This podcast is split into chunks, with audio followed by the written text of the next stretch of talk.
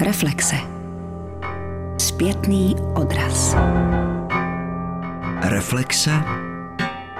Podpovrdění. Než se mi otevřely oči znova, ta slova vytryskla na svět jako pramen řeky. Ano, na počátku byl dopis. S písmeny poněkud nevzhlednými, vysokými a na sebe namačkanými ve větách bezplachtový. Jeden by řekl, že slova k tečce nekvapí, druhý zas, že je někde něco drží, ale všichni v čele se mnou by souhlasili, že by slova ráda obrátila a vrátila se, jenomže už nemohou. Ovšem teď, když je buď po všem, anebo už je všechno jedno, se musí slovům poskytnout prostor, aby se mohla rozvinout po celé řádce, aby se na okrajích nalokala vzduchu. Drahý Jurku, buď na Janku hodný a nevzpomínej na mě ve zlém. Mám tě moc ráda, jsi báječný chlapec. Osud je pln nestálosti. Jinak to skončit nemohlo. Pozdravuji ode mě všechny, se kterými jsi mě seznámil a které jsem začala mít ráda, především ale svou matku. I ty ode mě znovu polip toho, co pro mě znamenal úplně všechno. Tobě tisknu ruku. S. PS. Buď šťasten. S.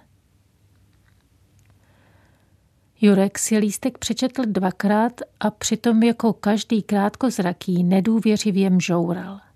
Pak jej zaklapl do románu, se kterým se trápil snad od nepaměti, a to na stránce o toužebném čekání na zvonění ohlašující konec hodiny literatury. Potom vyletěl z pokoje, jako by ho píchla vosa. Ve dveřích v přízemí potkal Antiplatona, který mu ledabile oznámil, že ve stáji šoupají. Jurek ale ani nemával blahoskleně rukou a odběhl, přičemž přeskakoval kaluže přímo k prvním slovům z dopisu s tělesněným v Jance, která si už zoufala, avšak ještě neplakala. Kdyby Jurek Turek od Vokurek měl v tomto okamžiku čas a příležitost pročíst dopis stejně důkladně, jako když před čtyřmi lety v písemné části maturity rozebíral básníkovo drama, v němž je temno všude, mrtvo všude, třeba by si všiml čtyř štíhlých sloupečků vykřičníků. Jak to, že S, které se říkalo a bude říkat Sonja, v té natolik poslední hodince, že měla ocelovou kuličku v krku, v záhybech dlaní mraveniště a když se jí ústa chvěla jako zítřená hladina, nezapomněla na své dva podpisy, které se skvěly hezky jeden pod druhým přímo uprostřed dopisu. Proč se vůbec zdržovala interpunkcí? Proč zachovala věrnost epistolární formě, když adresáta oslovila na zvláštní řádce a pokračovala novým odstavcem?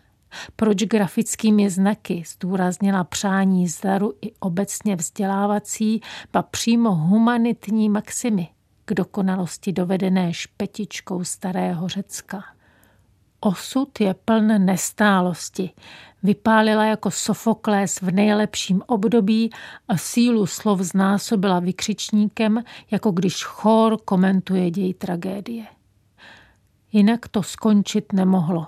Zdvojila vykřičníkem svou výpověď a vysekla tím apropos osudu poklonu, jež mu právem náleží. Pokusím se ustát palbu otázek. Nemám ostatně neprůstřelné alibi. Třeba použila tolik vykřičníků, protože četla o předurčení. Něco o něm věděla, něco zaslechla, jako třeba to, že se týká všech lidí zde uvedených a stále živých. Ale dávala tím najevo, že to padlo zrovna na ní, že se zrovna ona chytila do sítě či do podběráku, že zrovna na ní zamrkalo nejedno oko a že při svém odchodu dávala tímto grafickým způsobem najevo, že souhlasí a že celá její bytost soustředěná ve výkřiku pokorně a směle, rozvážně a roztržitě vyráží na cestu jako tolik lidí před ní. a v tom výdobytku lidstva jménem postscriptum splna hrdla popřála lepší budoucnost těm, co tady ještě zůstanou. A proto si myslím, že právě po těchto vykřičnících se mohu vydat jako po kolejích, kouzelným vláčkem, motoráčkem až do těch míst, přeručkovat po vykřičnících jako po bradlech až k čtvercovému soninu pokoji. S Jurkem ještě pořád popadajícím dech, ale již plačící Jankou. Spustit se po nich jako polaně na druhou stranu, k jejím takto tik-tak tikajícím hodinkám. Kousek od její černobílé kropenaté vázanky a květovaných šatů. Že po nich jako náměsíčný se běhnu z vysokých střech věžáků na převislé střechy pavilonů a přístavků sanatoria, taky jsem leco přečetla a zaslechl, a jednoho dne, pokud mi bude sloužit zrak, abych se trefil do klávesnice a v příškách prstů mi zbyde aspoň troška sil, zanechám na rozloučenou pár vyzáblých čárek usazených na tečkách, kulatých jak země.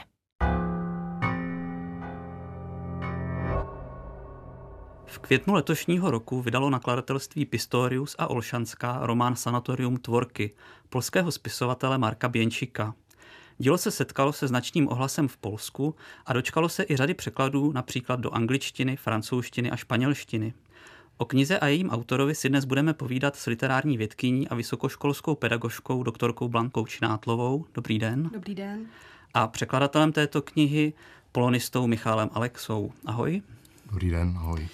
Kniha Sanatorium Tvorky, která vyšla v originále v roce 1999, bývá často řazena k postmodernímu proudu v literatuře a je pokládána za jednu z nejdůležitějších knih o druhé světové válce a holokaustu v současné polské literatuře.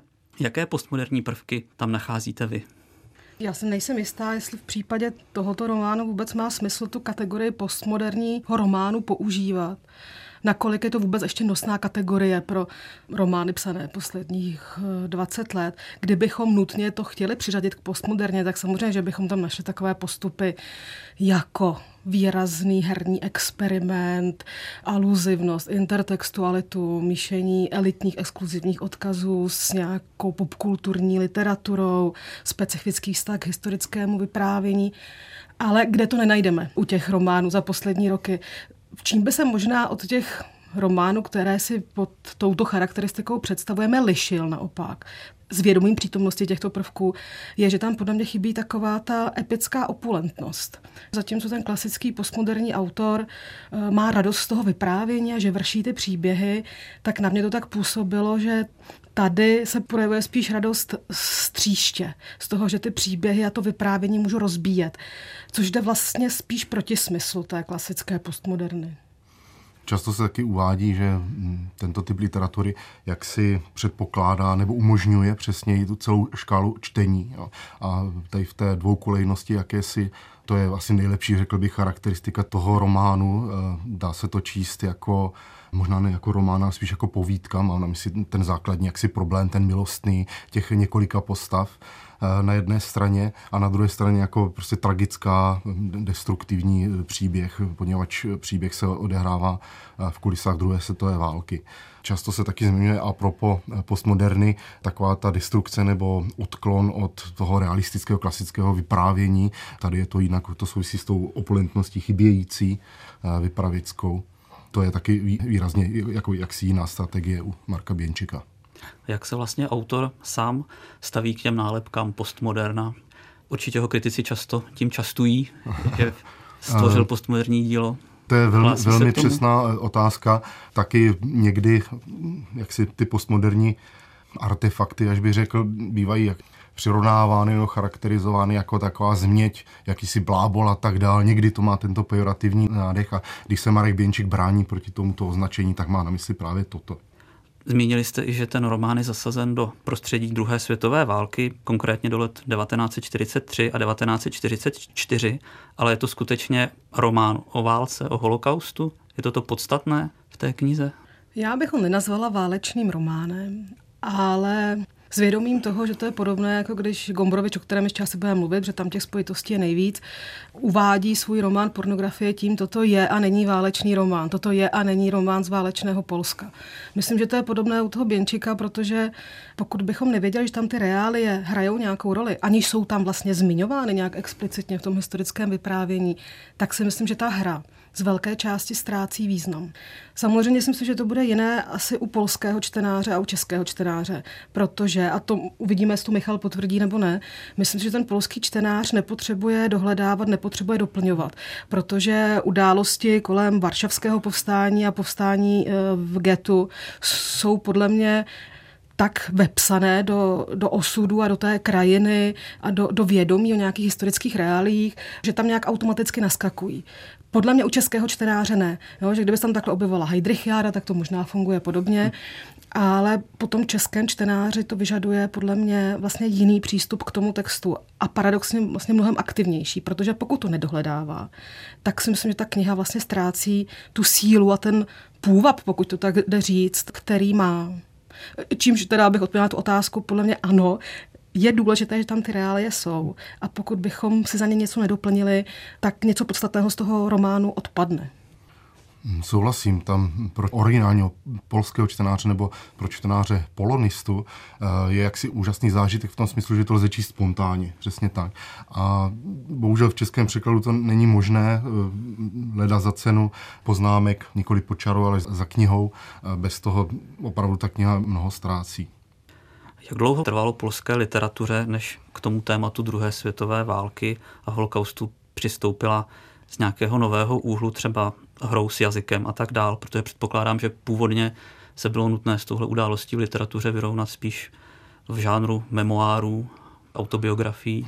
To je otázka. Tradičně se říká, že většinou na tento typ impulsu nejrychleji reaguje poezie. Česlav Miloš, Tadeusz Růževič, ty těsně po válce tematizovali otázku druhé světové války a tragédií lidských s tím spojených, třeba Milošovo ocaleně, záchrana nebo spása se to také překládá, došlo už v roce 45 a to je sbírka, v které vyšla taky báseň Campo di Fiori, která jako je brána jako jeden z těch středobodů, řekl bych, této knihy, eh, Sanatoria Tvorky. Je tam na to vlastně odkazováno a právě zdůrazňuje takovou tu dvojí tvář knihy, tu eh, idylickou a tragickou na jedné, na jedné straně, protože Campo di Fiori vypráví o reálné skutečnosti, což byl kolotoč, idylický, ano, nám to připomíná vlastně ten altánek, tu houpačku a tak dále ze sanatoria. A to na pozadí právě zdi varšavského geta. Takže vlastně tady ten nápad, řekl bych, si myslím, že buď pochází přímo od Miloše, nebo nějakým způsobem se tu eh, u Běnčíka navazuje na tento fenomén. A našli bychom třeba v evropské literatuře podobnou knihu, která zpracovává téma druhé světové války jako hru, kde hlavní roli v té knize hraje třeba jazyk, ale kulisy jsou válečné. Já myslím, že takových textů je spoustu, ale ne každý ten autor to dělá podobným způsobem jako Běnčik, protože nám k tomu širšímu kontextu, jak odpovídal Michal v tom polském kontextu, myslím, že jsou určité zákonitosti, jak se to téma holokaustu zpracovává vůbec třeba ve středoevropské literatuře, že jsou tak jakoby vlny, to, o čem jste mluvil, že bezprostředně po těch traumatických historických událostech je taká ta poptávka, že takový, takový hlad po reportáži, po biografii, po vzpomínkách, takový to, jak to teda opravdu bylo. Jo, a žádná fikce, nic. Možná proto do toho prostoru dobře vstupuje poezie. To jsme někde v 40. letech, 50. Mm-hmm. letech, dejme to. V 60. letech je to taková ta vlna toho, kdy najednou se tam řeší spíš, spíš existencialistická témata, existenciální v kontextu i třeba s tím, jak rezonuje Kafka ve středoevropském prostoru vlastně poprvé nějak jakoby zásadně. No a pak v těch 80. 90. letech právě možná v souvislosti s tou postmodernou, eh, když už to téma zpracovávají ti, kteří třeba nejsou přímými účastníky, ale je to ta druhá generace nebo je to to zprostředkované svědectví, tak se snaží právě eh, najít nějaký jiný jazyk jak tu traumatickou zkušenost předat. A třeba i jiné formy. Z takových těch nejznámějších, eh, určitě třeba nejradikálnějších, dejme tomu Spiegelmanův Maus, kde jsme u žánru komiksu, ale nemusí to být tak radikální. Jo. Z německy psané středoevropské literatury, myslím, že třeba mimořádný je text Zébalda Vystěhovalci, který se označuje za fotografickou esej, kdy najednou mizející obraz, eh, špatně třeba i technicky reprodukovaný obraz, paradoxně teda má možná větší sílu a větší potenciál vyprávět o něčem, o čem se z gruntu vyprávět nedá, než ten text. Takže ano, jo, ten, ten pokus vlastně najít nějaký nový jazyk, jak o tom, co, čemu se ten jazyk spírá, vyprávět, těch je hodně, ale myslím, že to, jak to dělá ten Běnčik, ten způsob jeho hry, ne, že to je hra, ale ten způsob té hry, mně připadá opravdu výjimečný. Já bych ještě na to navázal vlastně jakýmsi polským specifikem, to je polská literární reportáž, jak už zaznělo. Eh, Hanna Králová, která vyšla i v češtině v několika překladech, jak si ta její image reportérská, řekl bych právě, nebo ta její sláva, ten její úspěch, tkví právě v reportážích o holokaustu, pamětnících holokaustu eh, a tak dále, tak to je eh, velmi, velmi výrazné v současné polské literatuře, když ona je starší autorka, ale je současná, řekněme. A potom ještě nesmíme zapomenout na, řekněme, takovou tu kvazifiktivní memoaristiku. Napadl mě právě Henrik Greenberg, který jako mm, příslušník židovského národa, eh, jak si má na tom osobní angažmá eh, v tomto. A samozřejmě cílem této literatury je být co nejmimetičtější, co nejvěrnější. A to vlastně u něj, u Greenberga, je velmi, velmi výrazné a velmi úspěšné, řekl bych. Eh, ale naopak u jeho, jeho příbuzného Mikołaje Greenberga, mladší autora, už je mu to trochu vytýkáno, protože už není, není pamětníkem a zkrátka ta mimetičnost už je tam nižší a je, je mu to vlastně právem vytýkáno, že to nejsou vlastně autentické vzpomínky, ale částečná fabulace. A pak je také problém, co to je vlastně historické vyprávění.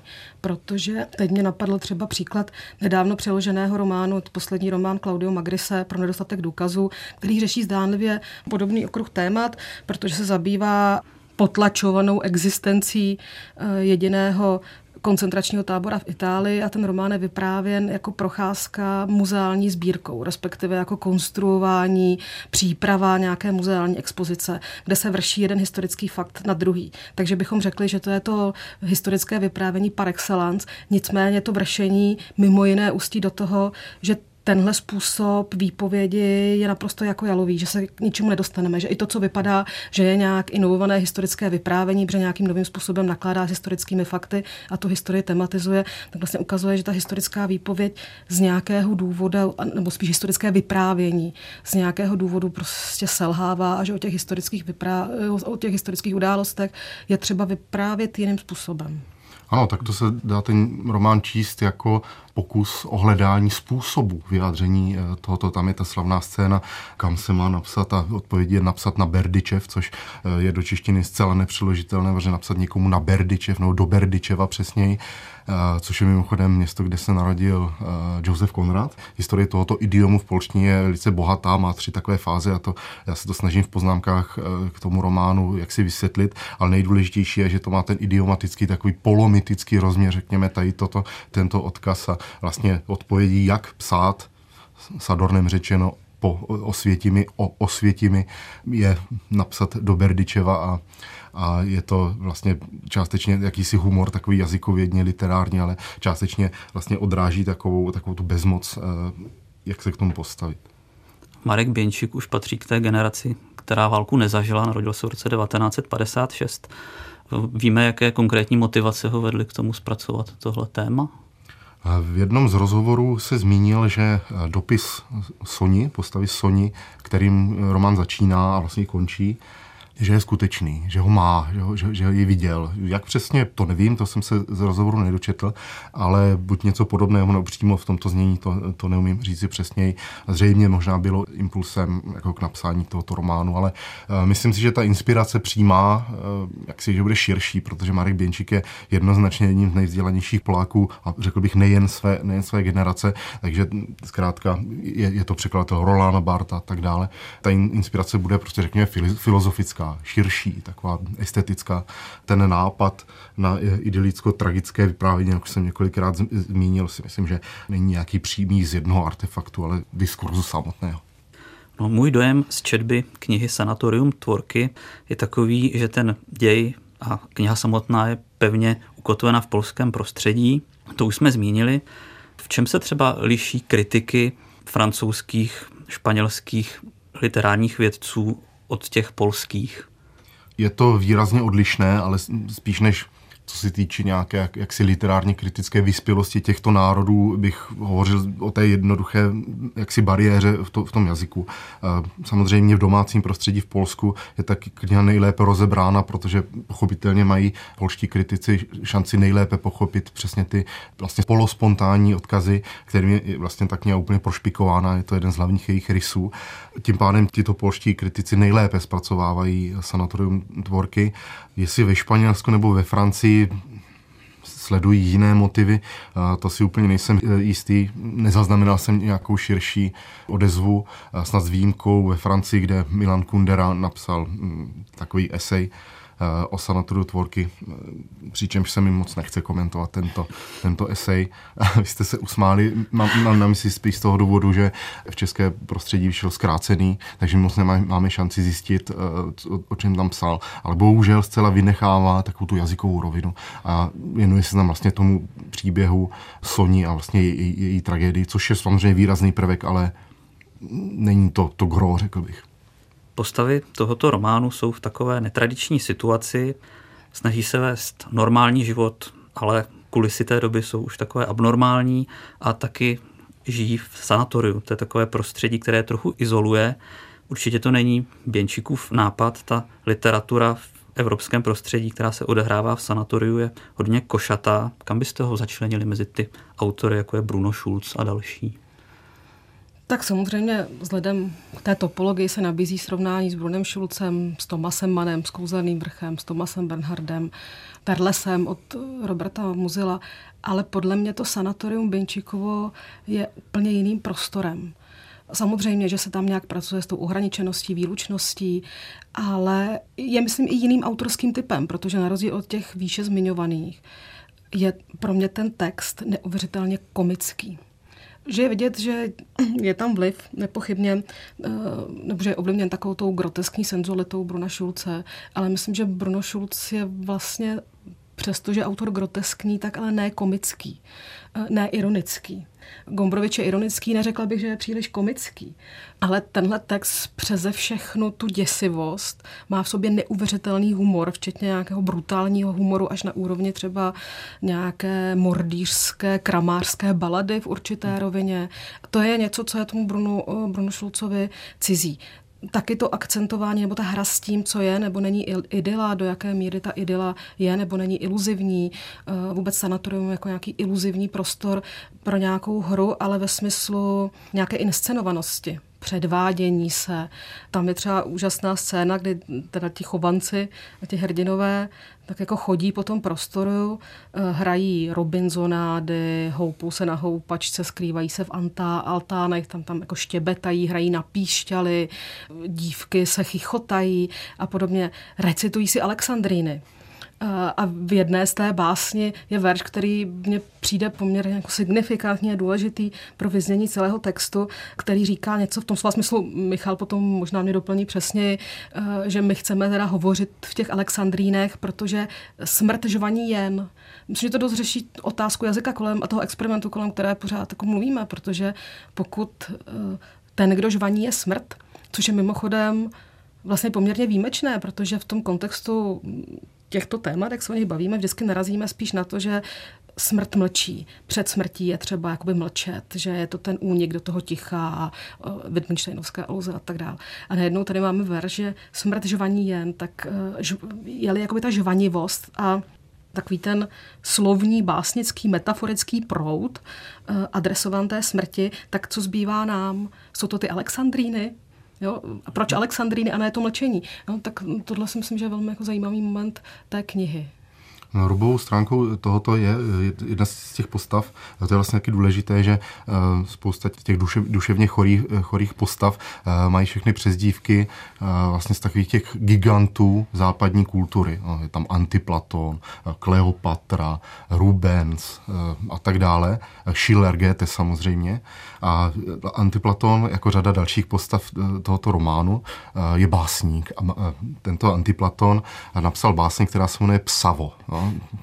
což je samozřejmě jakýsi novotvar analogický čtivu, a tak právě takové té brakové, brakové literatury a tak dále. A právě tady to psavo, které napíše, napíše Antiplaton, jímž vlastně kvituje smrt Soni, toho idolu, vlastně objektu lásky všech těch mužských postav, no ne všech, ale většiny, většiny mužských postav, může, může jaksi stanovit určitou paralelu vlastně k té knize samotné, která vlastně to jsou lehkostí a spontaneitou a jazykovou jakousi vytříbeností, ne nadarmo se říká, že ta, ten román lze číst i jako báseň svým způsobem, tak je vlastně také takovým psavem.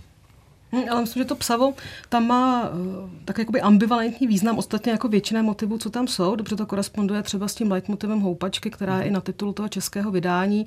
Taká ta představa té vratkosti, nestálosti, myslím, tam zaznívá na začátku věta osud je pln nestálostí. A ta představa toho houpání, jako, teď to bude znít jako banalita, že jednou je člověk dole, jednou nahoře, uh, jednou se těší, jednou se skrývá, jednou se odhaluje. Je to lehké nebo je to lehkomyslné, je to lehkost navzdory tíži, kříži, nebo jak to vlastně funguje, že podobně tam funguje i to psavo. Eh, protože na jedné straně to opravdu asociuje tu jakoby obsesy tím žvaněním, až na úrovni třeba těch popkulturních žánrů, které tam jsou citovány, někde to vypadá jako westernová promluva, někde by to mohla být řeč v komiksové bublině, už jsem zmiňovala třeba ty, ty lidové balady, ty kramářské písně, to by odpovídalo tomu psavu čtivu. Ale zároveň eh, v souvislosti s tou básní toho chovance, kterou zmiňoval Michal, tak on to uvádí tak, že eh, lidská existence je přece jen polopřejatý názor, že to je ohlas bez hlasu eh, nebo ozvěna bez ozvěny.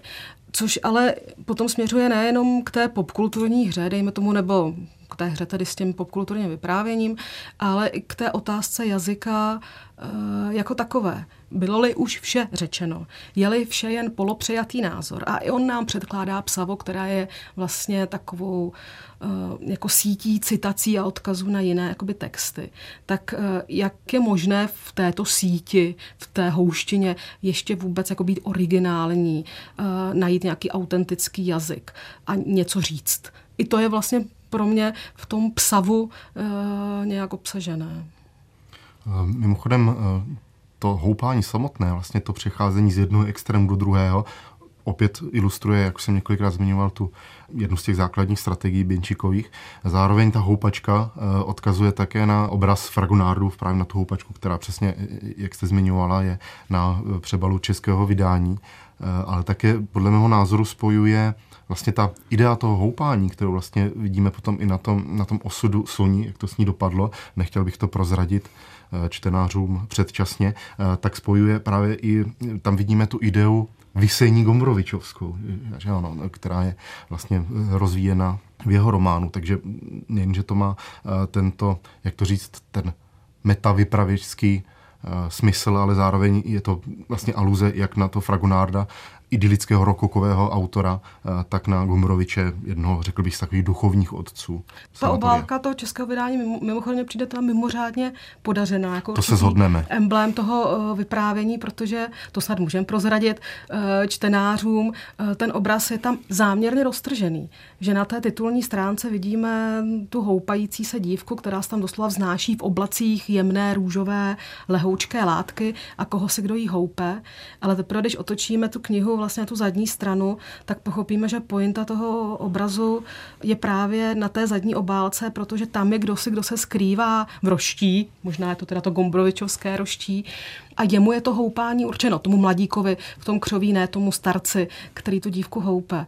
A mně přijde ta přetrženost jako další takové dobré vlastně vyjádření, metafora toho, o co, o co v tom románu jde.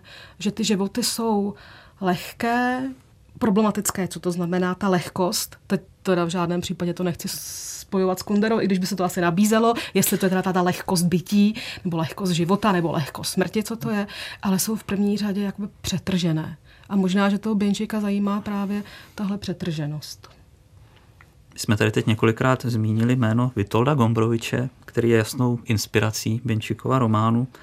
Určitě i v tom, jak používá jazyk, jak hledá nové možnosti, jak vyprávět. Já vždycky, když čtu Gombroviče, tak mám pocit, že tam přítomná taková intelektuální pícha a tady u Běnčíka to jakoby nemám. Tam vlastně ta trapnost, ta hra s tím jazykem je taková prostínká. Jak to vidíte vy, to srovnání těchto dvou autorů? O píše bych si netroufla jako ho- hovořit o takové jako psychologické charakteristice těch autorů, ale myslím si, že mají společného to, že umí každý jiným způsobem. Binčik taky píše po Gombry, 30 let po Gombrovičovi nebo ještě víc, že umí jít prostě nadřeň což si myslím, že není v polské literatuře tak úplně běžné. Stejně tak, že té ironii chybí patos a že jí chybí taková ta heroická angažovanost což já bych teda z toho povšechného, té povšechné znalosti mojí polské literatury vnímala jako dost uh, takový často se opakující rys, tak to není ani v Gombrovičovi, uh, není to ani v tom Běnčíkovi. Uh, samozřejmě, že když se srovnávají, tak se má na mysli hlavně ta pornografie, kterou jsem zmiňovala, případně Ferdidurke, protože tam je opravdu přímo několik jasných odkazů. Oba dva třeba citují Dantovu božskou komedii a čísto na pozadí toho alegorického dantovského putování je poměrně zajímavé, jak v případě Gombroviče, tak v případě toho Benčika. Samozřejmě také ty Gombrovičovské motivy jako trapnost, tělesnost, gesta, jazyk. Ale ku podivu možná text Gombrovičův, který nejvíc rezonuje, je jeho deník, Kronos protože v Kronu, který vzniká paralelně s těmi slavnými deníky, které píše na výzvu toho uh, exilového uh, časopisu, novin, tak tenhle se vlastně píše soukromně. To je text, který, co se týče toho, jak jazyk drží pohromadě nebo nedrží, podle mě už dospívá absolutního jako vrcholu. To text, který se rozpadá na šifry, na značky, na jednotlivá slova a v podstatě tam řeší podobnou otázku jako jeden z tady těch klíčových, nebo těch hlavních hrdinů, který se ptá, jak se popsat. Jo, pokud náš život je tím psavem, tak jak se popsat, aby to bylo nějak důstojné, nebo aby to mělo hlavu a patu. A ten Gombrovič v tom deníku, protože on sám je sobě vlastně subjektem i objektem toho psaní, dojde k tomu, že pokud ten jazyk nenecháte rozpadnout opravdu na, na prostý jako elementy a fragmenty, tak se nepopíšete. A tohle já bych tam viděla podobně, že přes veškerou takovou jako až manieristickou obraznost toho románu, toho sanatoria tvorky, tak uh, ta obraznost ale směřuje k tomu, že ty metafory vlastně nedávají smysl, že to nějak nesedí, že ty báječné, on jim říká báječní, ty báječné postavy, které si tam píšou uh, básně a milostná vyznání a ódy, tak používají jazyk, který je trapný, který není z toho vyjádřit to, co jakoby vyjádřit chtějí. No, takže myslím, že to, že dojdou do takového prahového bodu vlastně takových, to nazvat, takových ruin toho jazyka, tam bych tu podobnost s tím Gombrovičem viděla mnohem spíš, než na úrovni těch mějších motivů, které tam nepochybně jsou jeden z nejnápadnějších by mohl být právě toto, my jsme eh, zdůraznili, eh, jak jsou hlavní hrdinové sanatoria mladí. A to jsou vlastně eh, školáci nebo čerství absolventi, všichni jsou účetní, nebo řada z nich jsou účetní. A vlastně tady v té vlastně až dětské jakési naivitě právě to, to může být jeden z těch, z těch zdrojů, těch všech těch básniček a tak dál. Jedna z těch takových věd, která tam padne a kterou se ten román často interpretuje, že pouze hudba a poezie na ničem jiném nezáleží. Vlastně to spojuje s tím, eh, s, s Ferdinurke Gombrovičovým právě vlastně tady ten důraz na tu školáckost až tak, a, a tak dále. Ta nejslavnější scéna, vlastně ten počátek Ferdinurka je vlastně ve škole, že ano, to je zdroj trapnosti par excellence a rovněž tam dojde k takové jakési stylizaci, eh, k takovému tomu, že my nejsme tím mladí, takové to povyšování, eh, někteří tam říkají novus kolegus, ano, že prostě tu svoji řeč prostě se snaží kontaminovat takovou tu školskou, takovou tu latinou a tím se povýšit, ale tím ještě více zabředávají do té trapnosti Něco podobného je vlastně u toho Jurka, když se snaží vlastně těm několika dív, dívkám, které se vystřílely v jeho životě, eh, se snaží jaksi eh, lidově řečeno je zbalit a eh, snaží se jim vlastně tak si jaksi přemoudřele říkat nějaké takové metafyzické jakési úvahy, tak on se do toho zamotá a teďka neumí správně to slovo vysvětlit a tak podobně. Některé ty z těch básniček jeho končí vlastně komickým efektem, kdy on zapomně, zapomene, co chce říct a pak z toho vyleze úplně nějaký blábol a tak dále. Takže vlastně ten jaký si pocit je velmi, velmi silný. Už také z toho důvodu, že eh, někde těsně ze začátku eh, sanatoria Torky eh, se popisuje nějaký příběh z knižky, co Jurek čte a téměř jistě je to Ferdy Durke právě. Navíc ten problém toho popsání se je vlastně totožný, ať se jedná o to, jak popsat šílenou smrt, šílené hrdinství, ale nebo taky šílenou lásku. U každé z těchto situace nebo tohoto jako extrémního vypětí, extrémního zážitku se ukáže, že je potřeba ohledávat možnosti jazyka a vůbec ptát se, může-li v takhle vyhraněných situacích vůbec být autentický, nebo je-li možné najít teda nějaký jiný způsob autentické výpovědi. My jsme probrali otázku inspirace Gombrovičem a teoretičtějšími otázkami, jako je jazyk a styl. A pojďme zpátky k té osobě Marka Běnčíka. Román Sanatorium Tvorky je jeho největší sukces, vyšel už před 20 lety a od té doby se vlastně té románové tvorbě nevrátil. Čím se zabývá v dnešní době? A má ještě krom románu nějaké další žánry, kterými se v Polsku proslavil? Mark Věnčík je do jisté míry takové jakési trošku zapomenuté, jakési rodinné stříbro polské literatury. Eh, je to z toho důvodu, že jeho hlavní literární zájem je překladatelský.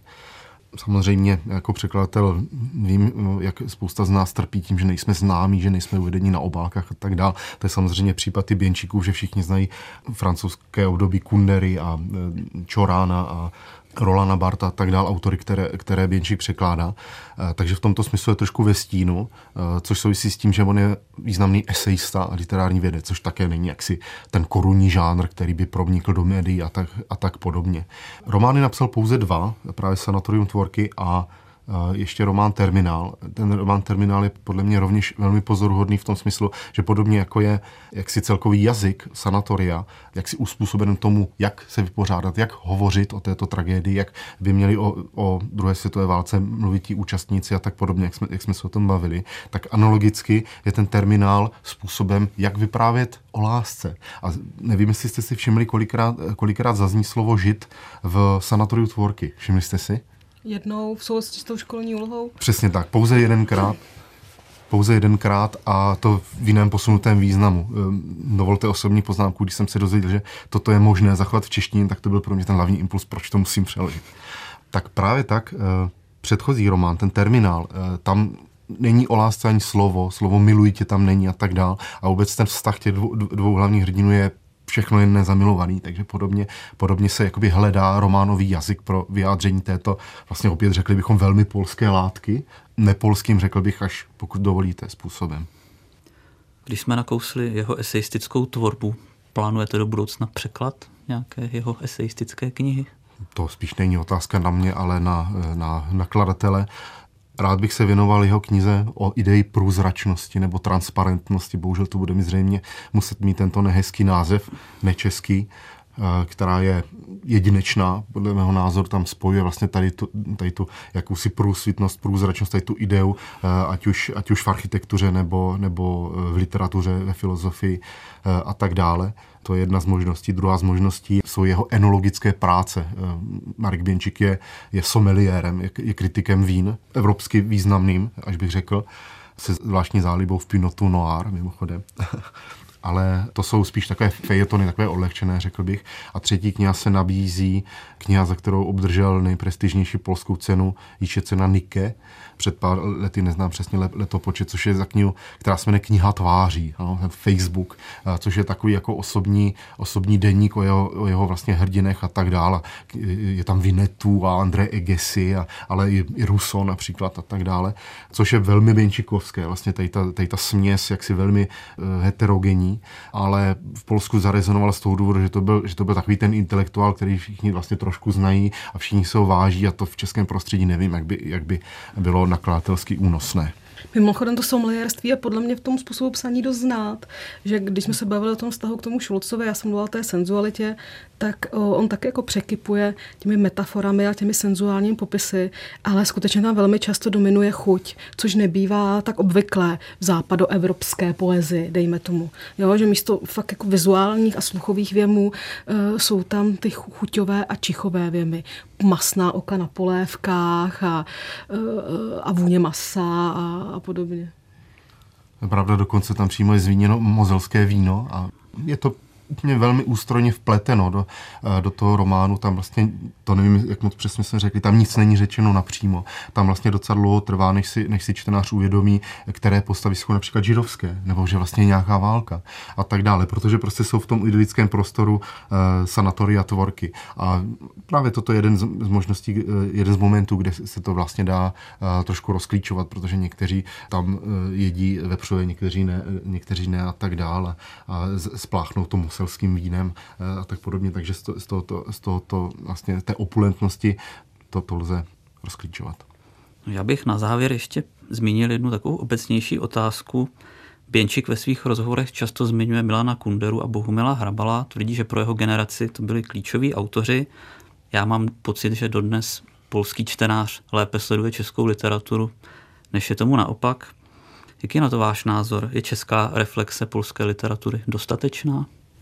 Těžko říct. Já myslím, že každý znalec kupolonista řekne, že polská literatura není dostatečně reflektovaná, hungarista by vám řekl, že maďarská literatura také není dostatečně reflektovaná.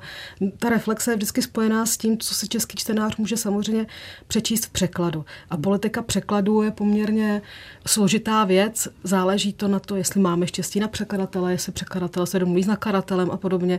Takže v zásadě se reflektuje to, co se překládá.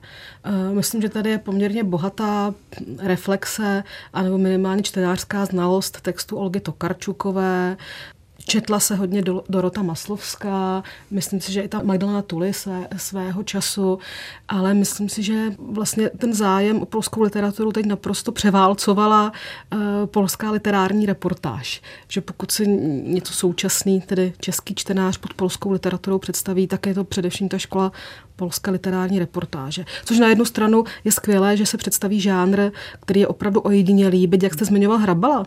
Já třeba vždycky studentům říkám, že je neprávem upozaděna poslední Hrabalova tvorba z 80. a 90. let, která ale v podstatě by do toho kontextu toho report, literárně reportážního psaní jako by seděla a bylo by zajímavé to, to, bylo zajímavé to, to srovnat.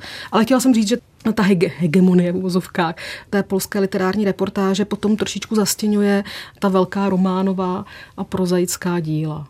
Někdy se zmiňuje, že vlastně polské literatuře současné chybí autoři, kteří by vymysleli svůj jaksi svět a Někdy se uvádí, že současné literatuře chybí takový ti velcí autoři, kteří by přišli nějakým svým světem, autonomním, fikčním světem, řečeno s českou literární vědou, že velmi často spousta těch děl, jak si trpí, ale částečně je to, jako v případě literární reportáže, jejich výhoda, čerpá z toho světa našeho, že jsou to, opět to řeknu to slovo, velmi jako mimetická díla. Samozřejmě v té reportáži je to velmi žádoucí. V klasické peletrii netolik. Jako příkladu je to vytýkáno i té Dorotě Maslovské, která v očích některých kritiků není spisovatelka. Je to sonda, která je vlastně zajímavá pouze tím jazykem, který je, řekl bych, velmi extrémní a v českém překladu Barry Gregorové mimochodem se to podařilo skvěle napodobit, tak je to málo a je to vlastně slabá strategie pro vlastně celou tvorbu. Někdy se také uvádí, že dostala Niké za svůj debit jenom z toho důvodu, že to jiný kandidát odmítl. Takže to je relativně nepěkné vysvědčení. Ale je pravda, že takových autorů, jako je Eustachy Rilský, u nás naprosto neznámý autor, je velmi málo. A je to škoda v tomto smyslu, tímto směrem bychom se měli vydat, pokud bychom chtěli eh, vnímat opravdu ta specifika té současné já třeba osobně mám hodně ráda texty Stefana Chvina, který by um, s tím Běnčikem možná snesl srovnání a bylo by to možná zajímavější, protože to není tak předvídatelné jako u toho Gombroviče a primáry se necituje a tak dále. Ale myslím, že zrovna, eh, že česky vyšel pouze jediný román, pokud se nepletu, ten Haneman, ty další nevyšly. A myslím si, že jakkoliv je to opravdu jako exkluzivní text i v kontextu té středoevropské literatury, tak myslím si, že mimo univerzitní kroužky v podstatě moc nerezonuje. To tady vysel říct o Pavlu Chylem, ano. jehož Weiser Davidek. Davidek Weiser. Davidek Weiser se jmenuje česky. Česky vyšel a ve slušném překladu vyšly tři jeho další knihy a tam bohužel teda nedosahují těch kvalit jako tento román. To, co jsem říkal, také je dobře vidět na posledním, pokud se nemýlím, románu, který vyšel česky, Olgy Tokarčukové, knihy Jakubovi, asi zřejmě v čem se je to pozoruhodný román, ale vlastně ta tendence, kterou jsem říkal, ilustruje velice dobře, protože to není klasický román, pro svůj rozsah by měl být jaksi estetický nebo jaksi filozoficky nebo vypravěcky nějak extrémně výrazný, ale bohužel je to podle mého názoru pouze jakási adaptace nějakého historického materiálu, což je taky v jistém smyslu pozoruhodná věc, ale na román je to podle mého názoru málo a přiznám se, že mě připadá přeceněný. Já doufám, že svět knihy v roce 2020, kdo bude čestným hostem, právě Polsko přinese spoustu skvělých překladů té opravdu podstatné polské literatury. Moc vám děkuji za zajímavou diskuzi. Naším hostem byla Blanka Činátlová, literární vědkyně a vysokoškolská pedagožka a polonista Michal Alexa. Já se s vámi loučím. Děkujeme za, pod, za pozvání. Děkuji za pozvání. A jen připomenu, že jsme si povídali o románu Sanatorium tvorky polského autora Marka Běnčíka.